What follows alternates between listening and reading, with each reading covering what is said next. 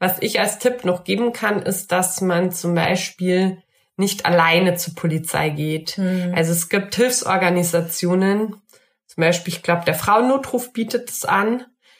Die gehen dann mit dir dahin und die dürfen auch mit drin sein. Und wenn dann die Polizei nämlich ähm, irgendwie dumme Fragen stellt, dann schreiten die nämlich ein. Mhm. Und das war wirklich, als ich das gehört habe, dachte ich mir, oh mein Gott, das hätte so viel bei mir verändert, wenn ich da einfach nicht alleine gewesen wäre und einfach jemand bei mir gewesen wäre, auf, der auf meiner Seite ist und mich da unterstützt und das auch so ein bisschen unterbindet, ja, diese, diese Unterstellungen.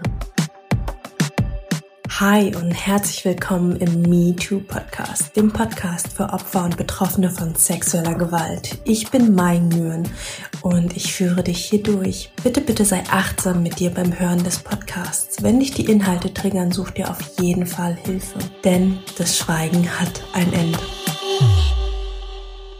Heute habe ich einen unglaublich spannenden Gast für euch hier.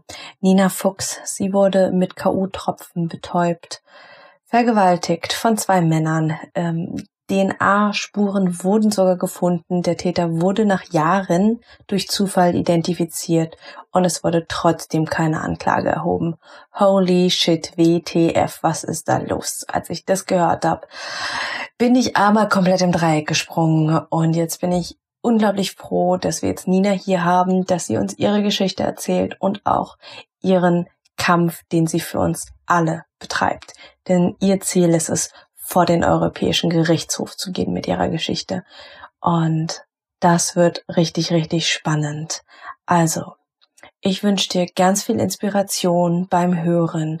Klick auf jeden Fall mal in die Show Notes hinein. Dort findest du Ninas Crowdfunding und auch Ninas Petition. Jeder Euro zählt, jeder Euro ist wichtig. Unterstütze sie, denn sie geht den Weg für uns alle.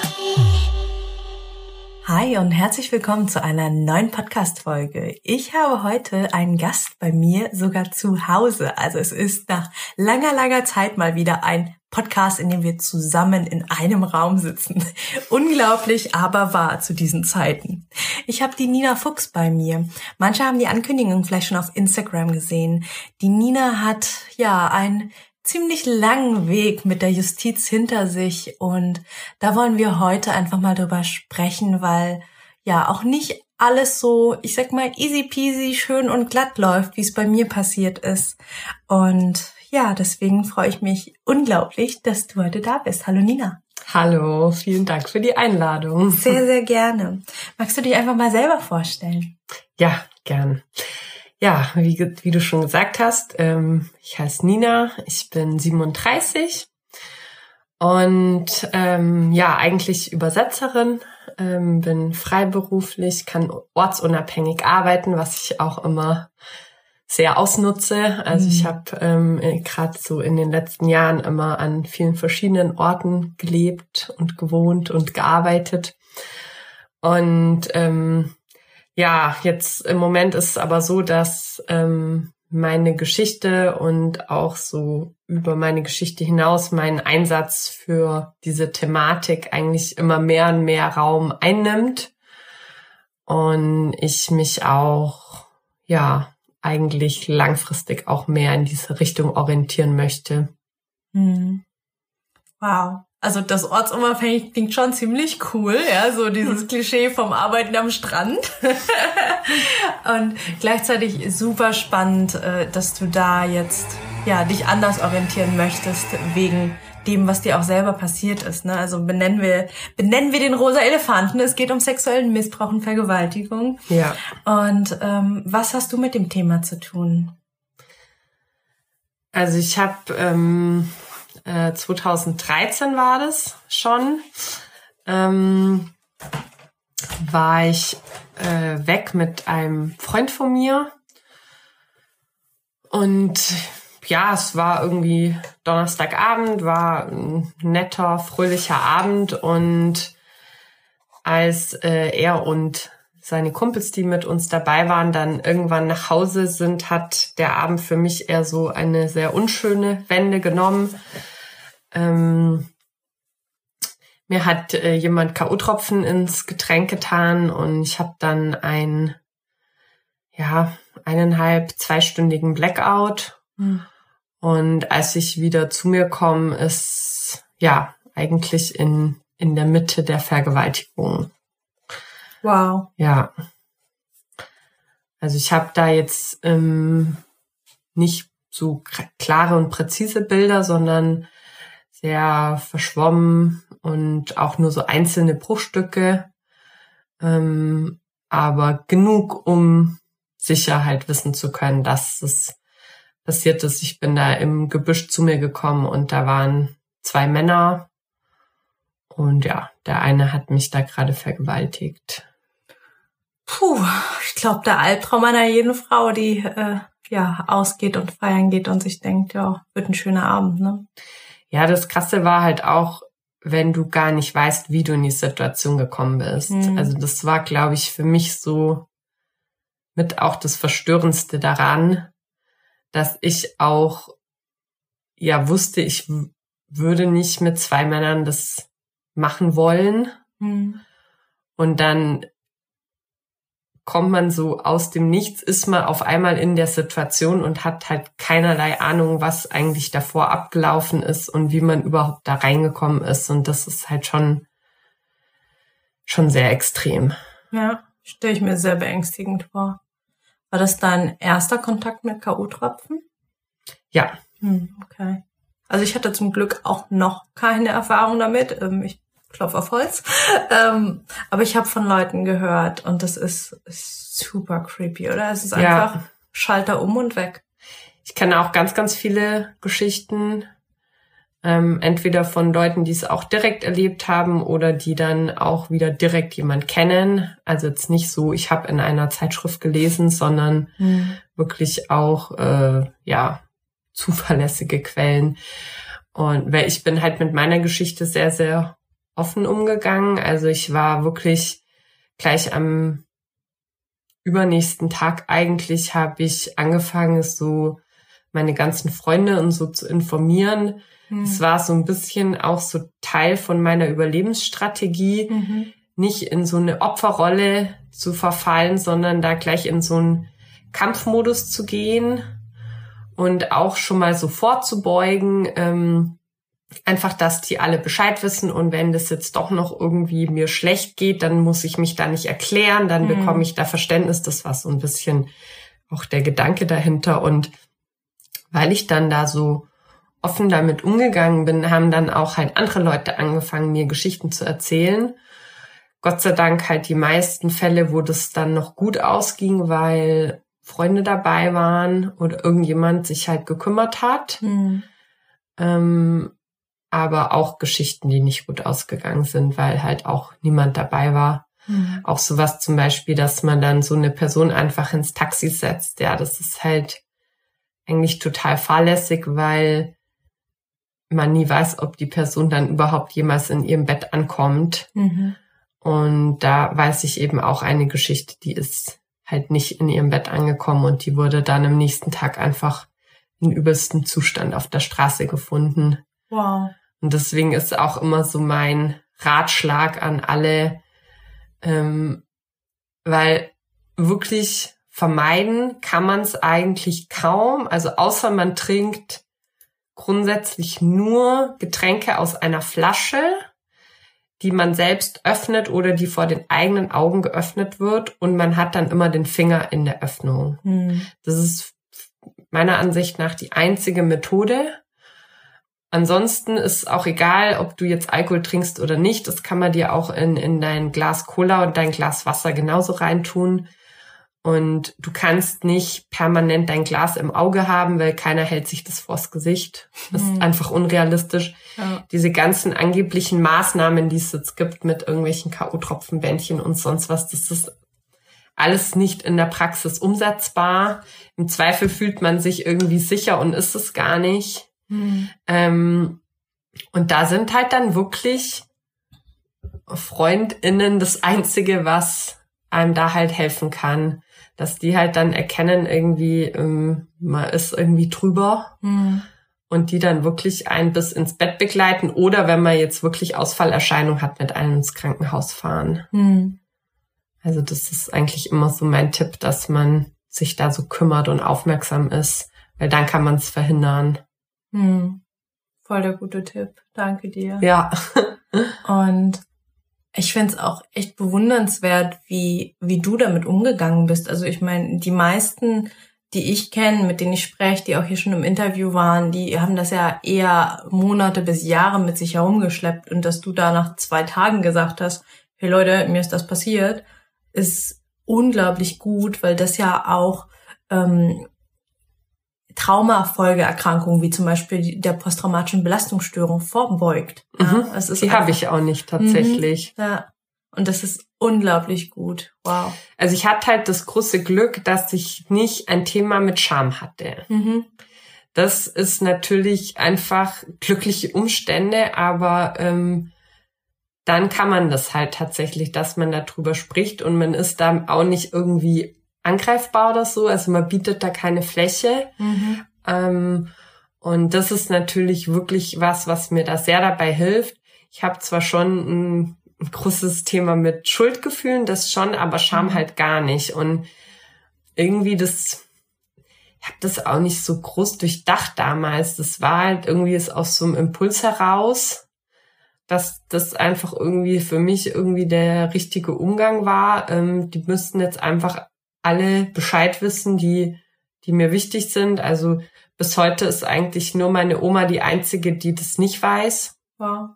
Und eigentlich auch nur aus dem Grund, weil ich einfach nicht wollte, dass sie da belastet wird und sich da Sorgen macht und ihr das wehtut, weil die auch genug eigene Themen hat. Und Bisher hat's auch ganz gut geklappt, vor ihr fernzuhalten, obwohl ich Deine ja Oma schon. hört auch keinen Podcast. Die hört, glaube ich, keinen Podcast. nee, die hat auch noch kein Internet und so. Okay. Und auch in den Fernsehsendungen, weil ich war mittlerweile schon, ich glaube, über zehnmal im Fernsehen war, hat auch immer geklappt. Okay, ich drück weiter die Daumen. Wow.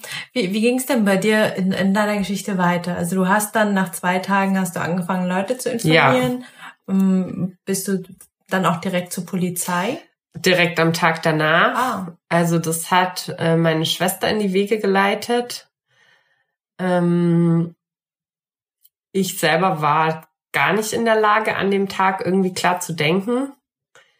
Ähm, ich habe neulich auch für für irgendein anderes Interview habe ich mal noch mal so ein bisschen in meiner Akte geblättert und die machen ja da auch Fotos von einem. Mhm.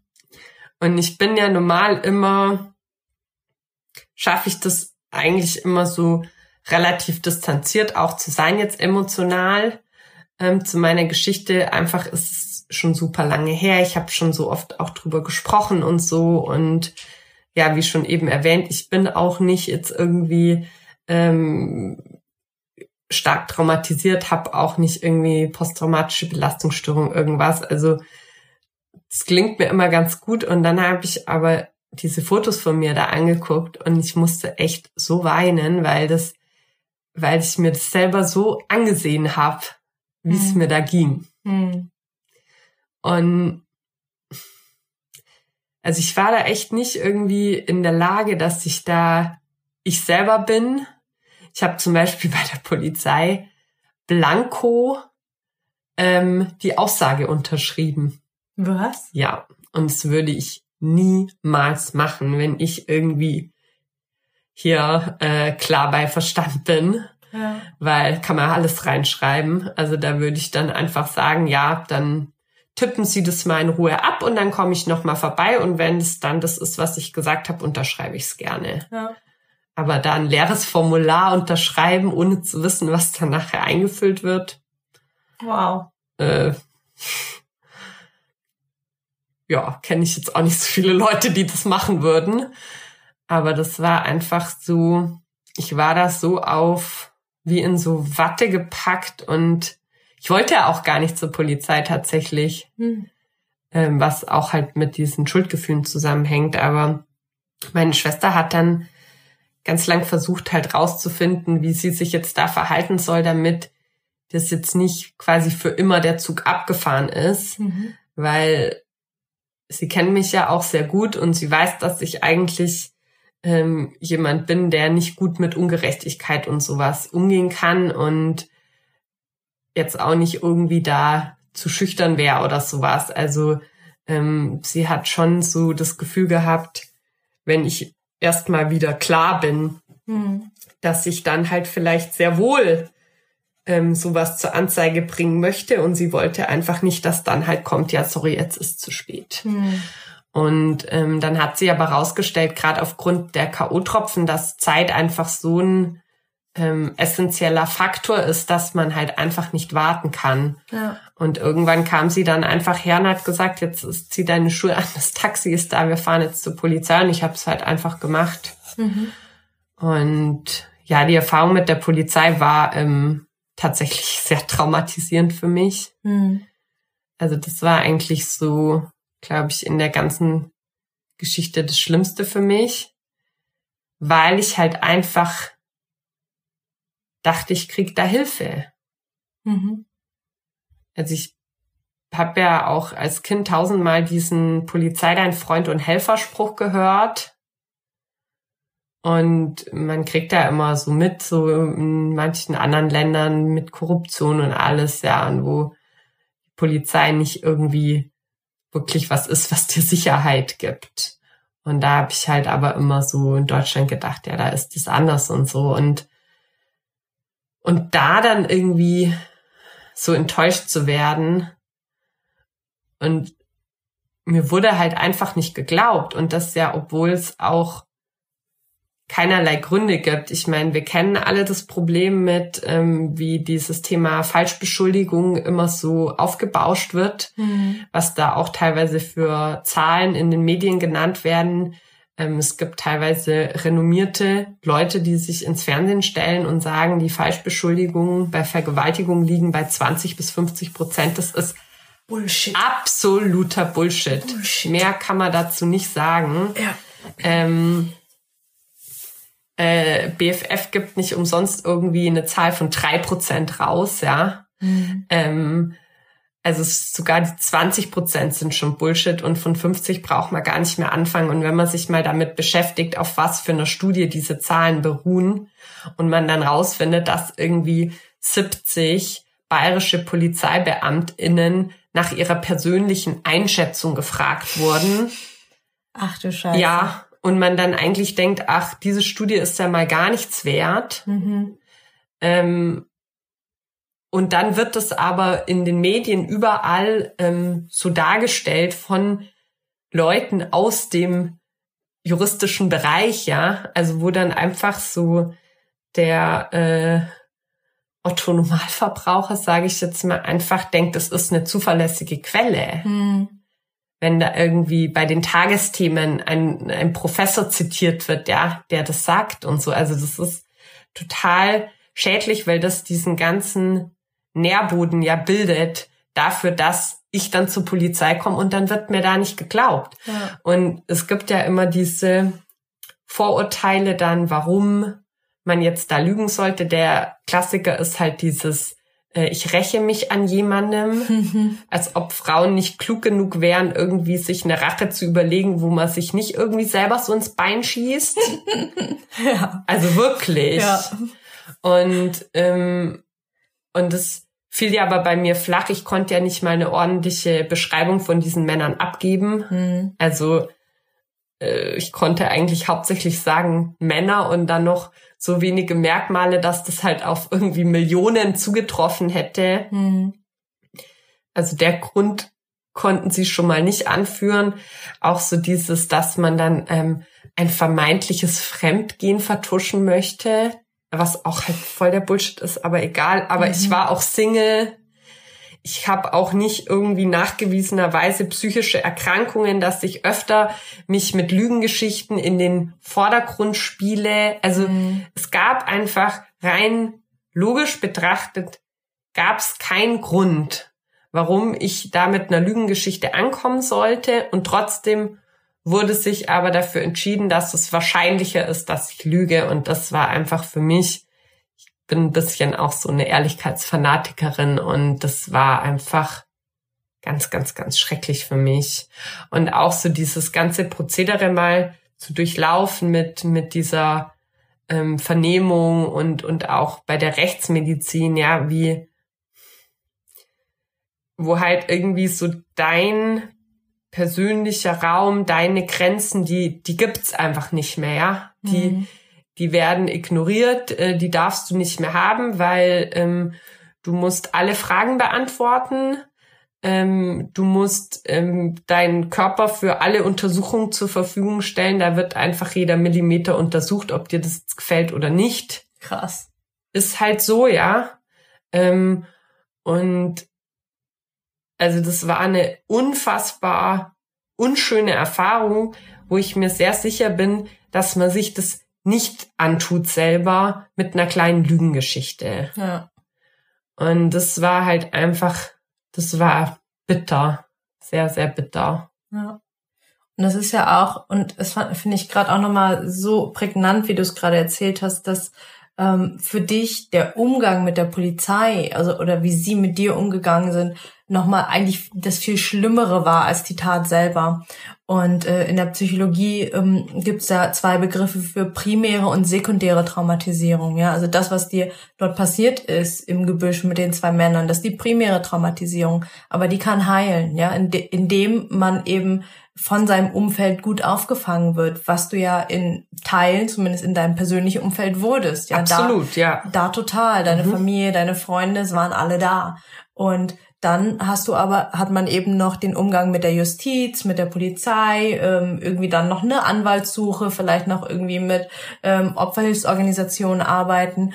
Und je nachdem, wie dort mit einem umgegangen wird, kann man da nochmal traumatisiert werden. Und das ist eben die sekundäre Traumatisierung. Und die ist, so wie ich es mittlerweile kennengelernt habe, für die meisten nochmal viel, viel schlimmer als die Tat selber. Und ein Grund, den ich super gut verstehen kann, auch wenn ich es total schade und traurig finde, ähm, dass viele dann genau deswegen sagen, und deswegen gehe ich nicht anzeigen. Mhm. Ich habe keinen Bock auf den Scheiß bei der Polizei. Ich weiß nicht, wie man mich dort behandeln wird. Ich weiß nicht, ob man mir glauben wird. Und ich finde es so wichtig anzuzeigen. Mhm, ja, ich, ich finde es so, so wichtig. Ich bin auch total bei dir mit Gerechtigkeit. Ja. Und wer weiß, wie, wie oft die Typen das schon gemacht ja. haben. Ja, und ähm, Wer weiß, ob du die erste oder vielleicht die zwanzigste bist, ja. die da bei der Polizei sitzt und die Typen anzeigt. Ähm, aber ich kann es so gut verstehen, wenn Menschen sagen, ich kann und will das mhm. nicht. Also mir geht's da ähnlich. Ich bin auch, ähm, ich versuche immer so zu ermuntern mhm. und sag aber immer dazu, wenn man die Kapazitäten hat. Und damit meine ich einerseits kräftemäßig und finanziell. Finanziell ist zwar jetzt bei der Polizei, bei der Anzeige nicht ähm, von Belang, aber das ist durchaus von Belang bei dem juristischen Kampf. Der kann nämlich unfassbar teuer werden. Und wenn man das hat, wenn man die Kraft hat und wenn man die finanziellen Ressourcen hat, dann sag ich, dann kämpf, solange es irgendwie geht. Mhm. Weil wir einfach, wir haben so ein riesen Dunkelfeld in mhm. Deutschland. Mhm. Das liegt ja bei 85 Prozent. Und aufgrund von diesem großen Dunkelfeld und dem, dass so viel schief läuft mit Polizei und Justiz, kommen wir im Endeffekt auf Zahlen, dass irgendwie pro 100 Vergewaltigung eine Verurteilung gibt. Mhm. Und das ist einfach, das ist kein Zustand. Ja. Ich meine, wir reden hier von irgendwie von Deutschland, ja, irgendwie im entwickelten westlichen Land, ja. Und dann haben wir solche Statistiken. Eine von 100. Und die, das Dunkelfeld kann nur kleiner werden, wenn immer mehr Frauen einfach anzeigen. Und das ist halt so, wo ich mir denke, ja, bitte macht es. Aber wie du auch, habe ich größtes Verständnis, wenn jemand sagt, ich pack's nicht, ich habe die Kraft nicht. Äh, ich kenne zu viele Horrorgeschichten, weil die kenne ich auch. Die mhm. sind einfach Tatsachen. Also es gibt ja viel mehr Horrorgeschichten als Geschichten, wo es gut lief. Was ich als Tipp noch geben kann, ist, dass man zum Beispiel nicht alleine zur Polizei geht. Mhm. Also es gibt Hilfsorganisationen, zum Beispiel, ich glaube, der Frauennotruf bietet es an. Die gehen dann mit dir dahin und die dürfen auch mit drin sein. Und wenn dann die Polizei nämlich ähm, irgendwie dumme Fragen stellt, dann schreiten die nämlich ein. Mhm. Und das war wirklich, als ich das gehört habe, dachte ich mir, oh mein Gott, das hätte so viel bei mir verändert, wenn ich da einfach nicht alleine gewesen wäre und einfach jemand bei mir gewesen wäre, auf, der auf meiner Seite ist und mich da unterstützt und das auch so ein bisschen unterbindet, ja, diese, diese Unterstellungen und diese, ähm, die Art der Fragen. Also es gab da dann zum Beispiel so, ähm, so ein Teil in diesem Gespräch. Ähm, ich musste ein paar Tage später nochmal hin weil ich noch ähm, was in meiner Handtasche gefunden habe, was halt für die Spurensicherung relevant war. Mhm. Und da war ich ja dann schon wieder, es war dann schon ähm, an dem Wochenende danach, also da war das dann schon die Tat vier Tage her. Da war ich dann auch schon wieder bei mir und hatte mehr Kraft zurück. Und ähm, und dann habe ich auch mal irgendwie kritisch nachgefragt, warum zum Beispiel nicht sofort eine Urinprobe genommen wurde, was ja das Wichtigste ist bei KO-Tropfen. Äh, worauf dann die Antwort kam, dass die Polizei darf keine Urinproben nehmen, nur Ärzte. ich mir dachte, okay, äh, ich kenne genügend andere Fälle, wo das die Polizei schon durfte. Aber selbst wenn es so ist, dann holt einfach jemand, ja? Ja, klar. Ein Anruf, oder dann fahren wir erst in die Rechtsmedizin, machen, nehmen die Proben und dann können wir in aller Ruhe eineinhalb Stunden noch verdatteln mit hier Aussage mhm. und solche Sachen. Und, und dann hat er auch nochmal so gefragt, so ja, ob ich mich ähm, jetzt mittlerweile daran erinnere, wie ich von dem Club in diesen Park gekommen bin. Dann habe ich gesagt, nein, es sind keine Erinnerungen zurückgekommen. Ja, dann verstünde er nicht, wie ich denn dann äh, behaupten könne, es hätte jetzt da ein Geschlechtsverkehr stattgefunden. Was ich auch mal so toll finde, dass sie da immer von äh, Geschlechtsverkehr sprechen, obwohl das ja was Einvernehmliches ist. Mhm. Und dann habe ich gesagt, das verstehe ich jetzt nicht ganz. Ich habe ja nie behauptet, es hätte da auf dem Weg dorthin stattgefunden. Ich habe ja immer nur von dem Park gesprochen. Und dann meinte er so, ja, ob ob ich mir denn wirklich ganz sicher bin, dass es nicht doch einvernehmlich stattgefunden hat. Hm. Und da habe ich gesagt, ja, ich bin mir ganz sicher. Ach so, dann haben sie sich also auch gewehrt. Und dann habe ich gesagt, nein, ich konnte mich nicht wehren, ich stand unter Drogen. Ach so, sie haben Drogen genommen. Ja, so lief dieses Gespräch. Unglaublich. Und dann hat er noch den Satz gesagt, das mit den K.O.-Tropfen gibt's eigentlich gar nicht wirklich, das wird nur von den Medien so aufgebauscht. Und das ist so, oh, das ärgert mich so sehr, sowas mhm. zu hören. Und ich, ich finde deinen Tipp so, so gut, ne, dass, dass man sich damit mitnimmt, ja. der für einen ist. Also genau, entweder also jemand von Frauen. Frauennotruf, Weißer Ring, genau. glaube ich, kann man auch. Anwalt kann man ja. auch mitnehmen. Ja. Ähm, und auch also einfach jemanden dabei zu haben, der Ahnung hat. Ja. Ich, ich habe also ich habe ganz persönlich einfach das Gefühl, in dem Moment, in dem jemand dabei sitzt, von dem die Polizei denkt, der hat Ahnung, mhm. verhalten sie sich ja gleich ganz anders, weil sie ja unter Beobachtung sind. Absolut. Und dann klären sie Dinge nochmal ganz anders mhm. ab bevor, und äh, denken vielleicht auch noch zweimal nach, bevor sie bestimmte mhm. Fragen stellen, weil sie wissen, ja. dass sie eins auf den Deckel bekommen. Und deswegen weiß ich auch, dass das alles so anders abgelaufen wäre, wenn da jemand bei mir dabei gewesen wäre. Hm. Ja.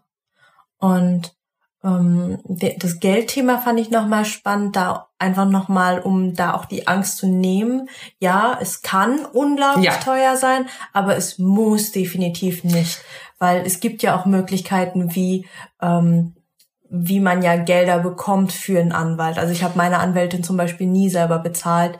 Die hat einen Antrag gestellt ähm, auf, boah, jetzt muss ich lügen, Opferbeihilfe, irgendwas. Mhm. Ähm, und ich habe nie einen Cent für meine Anwältin bezahlt. Das kommt ein bisschen drauf an, wie lang du kämpfst. Mhm. Also ich habe ähm, erst auf einer sehr hohen Stufe musste ich quasi dann auch selber Kosten mhm. zahlen. Mhm. Also genau genommen war das erst bei einem Klageerzwingungsverfahren und das ist schon sehr weit. Mhm. Und davor habe ich auch nie einen einzigen Cent auch nur gezahlt. Das hat bei mir alles ähm, lief das über einen weißen Ring.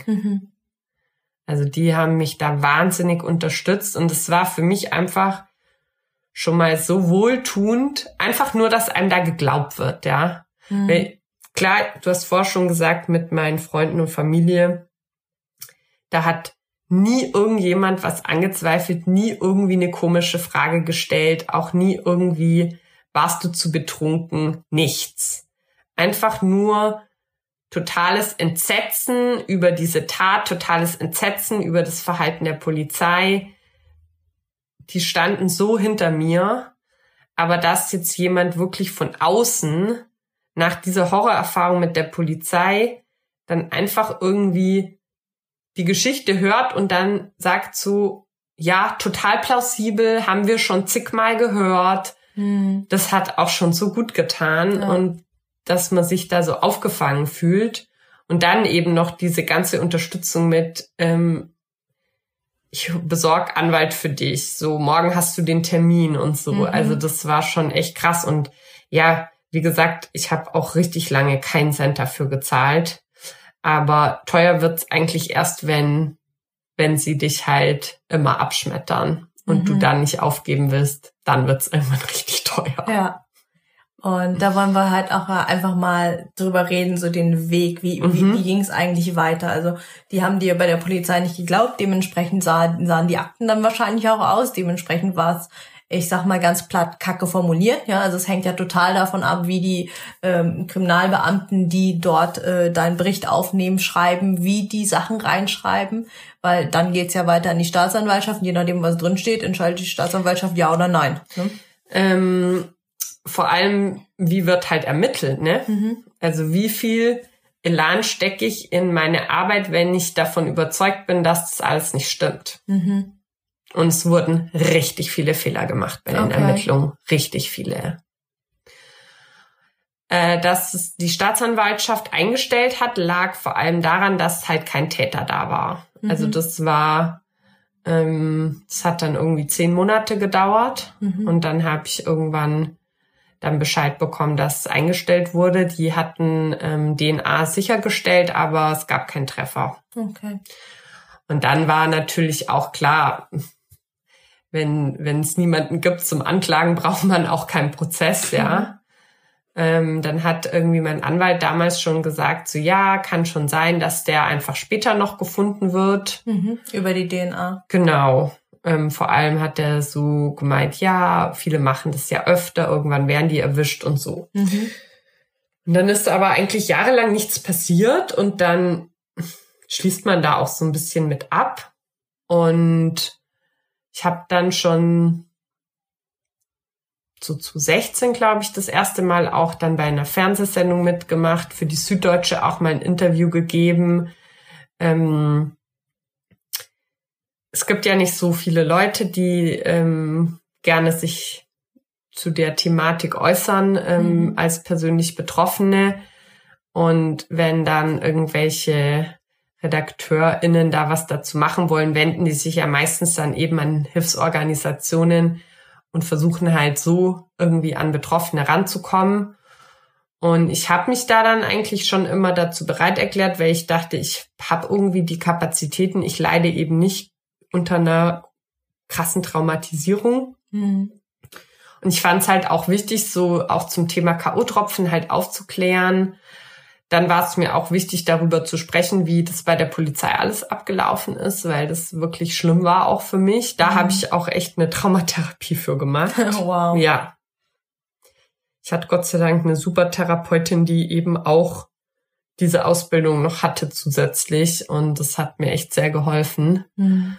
Ähm, und dann so vollkommen aus dem Nichts irgendwie fünf Jahre bisschen mehr als fünf Jahre nachdem das passiert ist, auf einmal habe ich einen Brief bekommen, dass sie eingefunden haben. Und das war jetzt vor zwei Jahren. Genau, das war mhm. im Mai vor zwei Jahren. Und auch noch so total strange vom Timing her. Ich habe bei 37 Grad mitgemacht. Ähm, das, ähm, das ist so eine ZDF-Sendung, mhm. die eigentlich so ja, wahrscheinlich mit so das Schönste war, was ich an Fernsehbeiträgen gemacht habe, weil die sich einfach ganz viel Mühe geben. Also wir haben da, ich glaube, 30 Stunden gedreht für 10 Minuten Beitrag. Oh wow. Ja. Ähm, und exakt zu der Ausstrahlung, ich glaube an dem Tag von der Ausstrahlung, habe ich diesen Brief bekommen. Das ist ja crazy. Das war so crazy. Ähm, das war echt, es war so komisch einfach. Und der Brief war auch so komisch formuliert. Da stand dann drin, danke für Ihre Anzeige. Ich mir dachte, welche Anzeige? Die vor fünf Jahren? Aha. Und dann war blöderweise mein Anwalt halt gerade auch noch irgendwie in Amerika und nicht erreichbar. Und dann habe ich da angerufen. Mhm. Ich einfach wissen wollte, was ist jetzt hier los? Und habe dann auch mit die zuständige Staatsanwältin dann ans Telefon bekommen, habe richtig lang mit der gesprochen, eine halbe Stunde. Mhm. Und hatte eigentlich so das Gefühl, so ja, das ist ähm, voll das gute Gespräch. Ich habe sie als eigentlich sehr solidarisch auch wahrgenommen. Sie hat mir auch nochmal vermittelt, jetzt, jetzt wird da nochmal richtig ordentlich ermittelt und alles. Und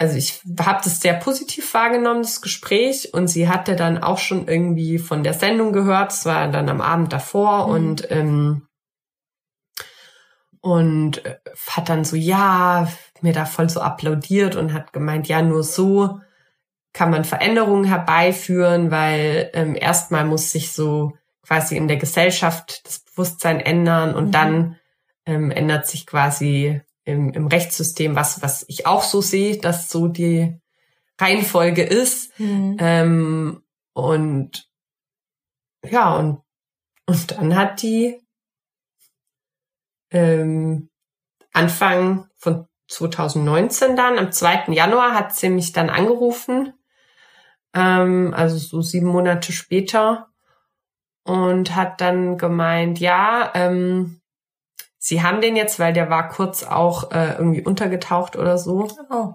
okay. Also sie haben den jetzt ähm, und der ist jetzt auch im Gefängnis, aber wegen einer anderen Sache und zu meiner Sache sagt er jetzt nichts und also sie hat das jetzt eingestellt. Okay. Ja, so habe ich auch reagiert und habe dann so, äh, warum? Und dann hat sie so total komische Gründe auch genannt, die ich überhaupt nicht verstehen konnte. Mhm. Also es hat einfach sich logisch mir nicht erschlossen Mhm. und hat dann so, ja, und also sie wollte sich schon mal entschuldigen, so wie sie das schriftlich formuliert hat, könnte das vielleicht ein bisschen hart klingen. Und ähm, im Endeffekt, was sie nämlich schriftlich formuliert hat, war so ein Satz von wegen, es sei ja nicht auszuschließen, dass ich nicht in der Tatnacht noch mit anderen Männern Geschlechtsverkehr hatte. Aber was hat das denn damit zu tun? Das weiß ich bis heute nicht. Die Frage kann ich dir leider nicht beantworten, weil die stelle ich mir auch seitdem. krass. Und auch so, ähm, dann hat sie auch so beschrieben, ja, ähm, also es ist zwar schon irgendwie ähm, erwiesen, dass ein körperlicher Kontakt stattgefunden hat, wo ich mir dachte, ein körperlicher Kontakt ist auch, wenn ich jemand am Arm berühre. ja. Also wir sprechen hier schon von was anderem. Mhm. Aber es kann jetzt trotzdem nicht ähm, nachgewiesen werden, dass sich dabei wirklich um den Täter handelt. Und Aber die DNA ist da und sie wurde ja auch an bestimmten Körperstellen genommen, ne? ja, Also. und ähm, hat dann quasi aufgrund meiner Erinnerungslücken, wo ich mir halt dachte, meine Erinnerungslücken sind nicht so groß, dass ich nicht sagen kann, also ich habe genug Erinnerung, um definitiv sagen zu können, das hat stattgefunden und die Spermaspuren sind ja wohl auch der Beweis dafür. ja. Und ich fand das halt so fatal, dieser, diese Begründung mit den Erinnerungslücken, weil das einfach, das ist ein Freifahrtschein für jeden Täter, ja. ja, klar. Weil wenn du dann irgendwie mitbekommst, es werden Fälle eingestellt, nur weil das Opfer Erinnerungslücken hat, ja, dafür kann man sorgen. Ja. Ja, klar. Also, ich meine, einerseits K.O.-Tropfen und das andere, was ja auch krass ist, ein Symptom der posttraumatischen Belastungsstörung ist ja Amnesie und Teilamnesie. Mhm. Ja, das heißt, weil der Mensch so etwas Schlimmes erlebt hat, Mhm. macht der Geist, ne, macht das Gehirn aus und sagt, wir machen es weg, wir tun die Änderung weg, um die Person zu schützen und dadurch äh, wird ihr dann juristisch nicht geglaubt. Das ist ja dasselbe mit diesem, dieser Diskussion mit ähm, Wehren und Nein sagen und alles, wenn man ähm, da mal hinguckt, ja, dass irgendwie äh, es irgendwie drei Reaktionsmechanismen gibt in so einer Gefahren- oder Ausnahmesituation. Mhm. Und das ist dann irgendwie Kampf, Flucht und Starre. Und es gibt Studien dazu, dass gerade in, in so einem Kontext von einem sexuellen Übergriff und bei sexualisierter Gewalt Starre halt was total häufiges ist mhm. und dann kann die Person sich nicht mehr wehren und dann kann die auch nicht Nein sagen. Mhm. Und es ist einfach, das ist so absurd, dass das dann irgendwie nicht zählt. Ja. Obwohl es so logisch ist, ja, dann braucht man ja nur mit irgendwelchen äh, Leuten vom Fach sprechen, die das ja alles bestätigen können, ja. dass das ein ganz normales Reaktionsmuster ist. Und dann hast du aber leider Pech, weil dann zählt's halt nicht. Mhm. So. Also ganz, ganz bitter alles, finde ich. Das ist echt so crazy, weil allein so im Vergleich bei deinem und meinem Fall, ja, also bei dir gab es eine DNA, also eine passende DNA-Probe, ja, und es ist so, ach nö, wird fallen gelassen. Und bei mir gab es nur meine Aussage, also, also es war nur Aussage gegen Aussage, beziehungsweise meine Aussage gegen ein äh, Schweigen, ja, und bei mir wurde Anklage erhoben. Und es ist so, wo, wo ich dann wirklich, mm also ich meine, es ist ja sowieso nicht miteinander vergleichbar. Alle Fälle sind unterschiedlich und gleichzeitig ist es so vollkommen abstrus. Es ist halt so abhängig davon, wer ermittelt, wie ja. ermittelt wird. Ähm, tatsächlich sogar von Stadt und Bundesland mhm. unterschiedlich. Ne? Also es gibt ja sogar Statistiken, ähm, wie häufig in ja. welchem Bundesland ähm, einerseits Täter von sexualisierter Gewalt angeklagt ja. werden und dann verurteilt werden. Richtig krasse, richtig krasse Schwankungen gibt's da. Und das ist auch das, was mich so fertig macht, diese Willkür. Mhm. Auch jetzt, ähm, weiß nicht, ob du das verfolgt hast, dieser Fall da in Freiburg mit dieser Massenvergewaltigung, da gab es jetzt vor mhm. kurzem Urteil und da hat ja jetzt wirklich auch einer mal irgendwie fünfeinhalb Jahre bekommen, was in meinen Augen immer noch total lächerlich ist für so eine Tat, ist mhm. für mich einfach, du zerstörst einfach unter Umständen ein Leben mhm. und für mich ist da einfach zehn Jahre ist da das Minimum, ja, für mhm. mich, für mein Gerechtigkeitsempfinden. Aber ich weiß halt aus der Praxis, was da teilweise für lächerliche Strafen von 18 Monate auf Bewährung und so Späßchen. Mhm. Und dafür ist dann die fünfeinhalb Jahre fast schon viel. Ja. Und dann hat mir auch eine Freundin geschrieben, hast du dir mal das durchgelesen? Ich sehe da total viele Parallelen zu deinem Fall. Und die sehe ich auch. Und dann denke ich so, ach, da kriegt er jetzt irgendwie fünfeinhalb Jahre ähm, Gefängnis und bei mir wird's, ich krieg nicht mal einen Prozess. Hm. Also, aber eine sehr ähnliche Geschichte. Ja. Also, wie, wie willkürlich kann denn bitte unser System sein und wie kann es sein, dass das von der Meinung von einer einzigen Person dann abhängt, ja?